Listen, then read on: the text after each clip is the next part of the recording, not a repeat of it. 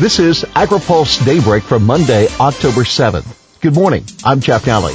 Here's today's headlines. Bioeconomy gets White House focus. Vilsack pessimistic on early China deal. Meatpacker bans growth drug and meat industry sues California. White House puts focus on biotech. The White House will be putting a focus today on biotechnology and its potential uses in manufacturing as well as agriculture. Deputy Agriculture Secretary Steve Censky will speak at the Summit on America's Bioeconomy this morning. There will also be representatives from other departments and agencies as well as several academics and corporate leaders.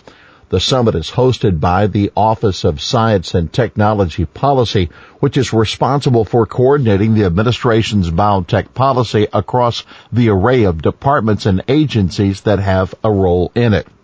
Also today, EPA Administrator Andrew Wheeler will be in North Dakota to talk about his agency's rewrite of the Waters of the United States rule that defines the jurisdiction of the Clean Water Act. EPA last month finalized the repeal of the 2015 rule issued by the Obama administration's WOTUS rule. Wetlands in the upper Midwest have been a major focus of the decades long debate over the reach of the Clean Water Act. China talks resume this week. High-level Chinese delegation due in Washington this week to resume negotiations with the Trump administration. Former Agriculture Secretary Tom Vilsack says a resolution to the trade war is probably a long way off. I'm not optimistic about this because the issues are so basic to the Chinese economy, said Vilsack, who's now president of the U.S. Dairy Export Council. I think there are political considerations both here and there that make it more difficult to get an agreement in the short term.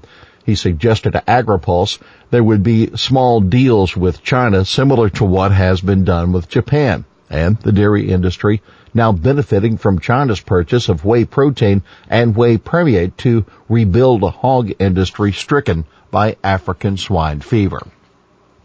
Trump denies linking talks to Biden probe.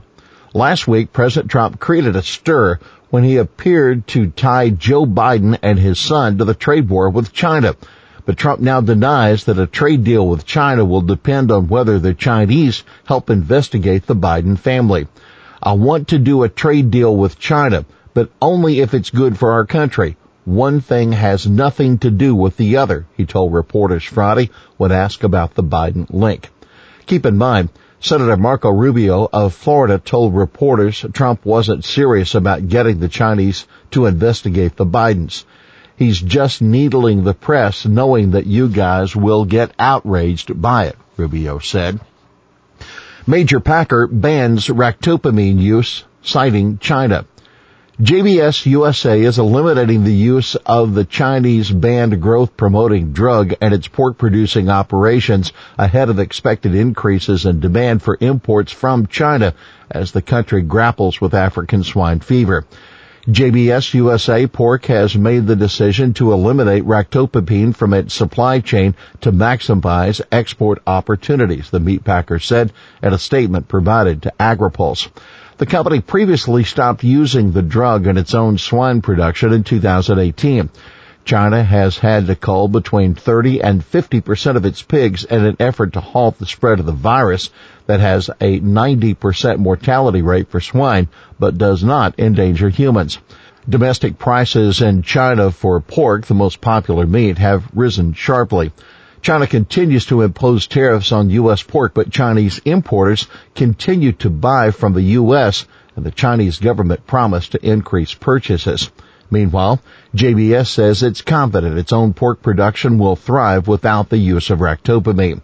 The company said, we are confident this decision will provide long-term benefits to our producer partners and our industry by ensuring U.S. pork products are able to compete fairly in the international marketplace.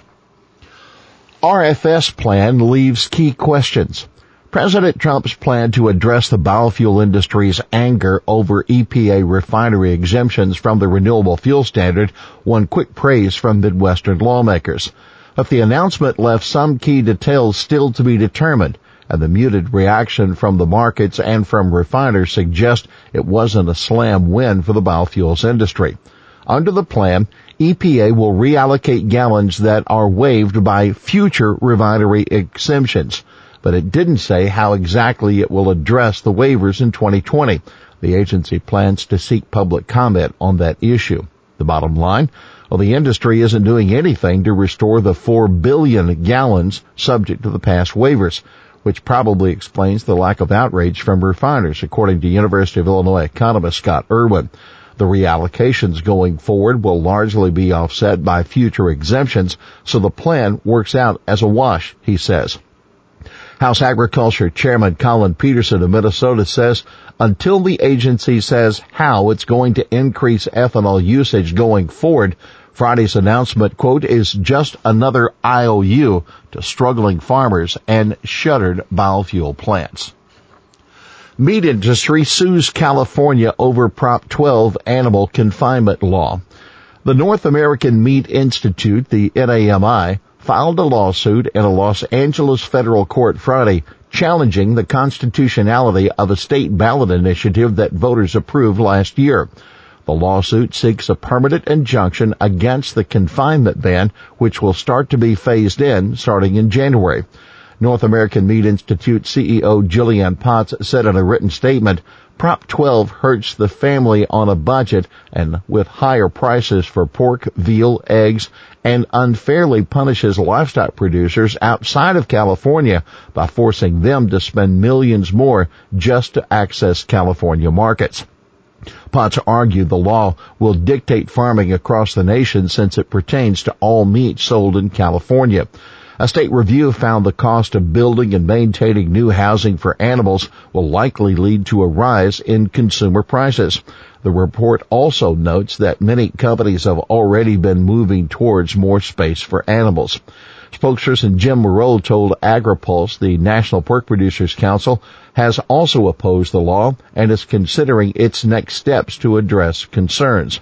Monroe said, we are particularly concerned that the law will put high quality protein out of reach for families on a budget and that it will force small farms to sell out or consolidate. WTO sets meeting to advance U.S. tariffs on EU. The World Trade Organization has scheduled a final meeting for October 14th before the U.S. can implement retaliatory tariffs on the EU as punishment for its subsidization of Airbus. The meeting of the dispute settlement body is largely a formality, but it's a necessary step before the U.S. can move ahead with tariffs on $75 billion worth of European goods. That according to U.S. officials who say the plan is to levy the new import taxes by October 18th. Technically, the U.S. could be blocked by what the WTO calls a negative consensus, although that gambit, which requires all WTO members to block a dispute decision, has never been used successfully. The U.S. has plans to hit European airplanes with a 10% tariff and agriculture and industrial goods with a 25% tariff. The list of European ag products that the U.S. is looking to impose tariffs on includes cheese, whey, butter, pork, peaches, pears, and cherries. Here's today's He Said It. An overall deal is a long way from occurring.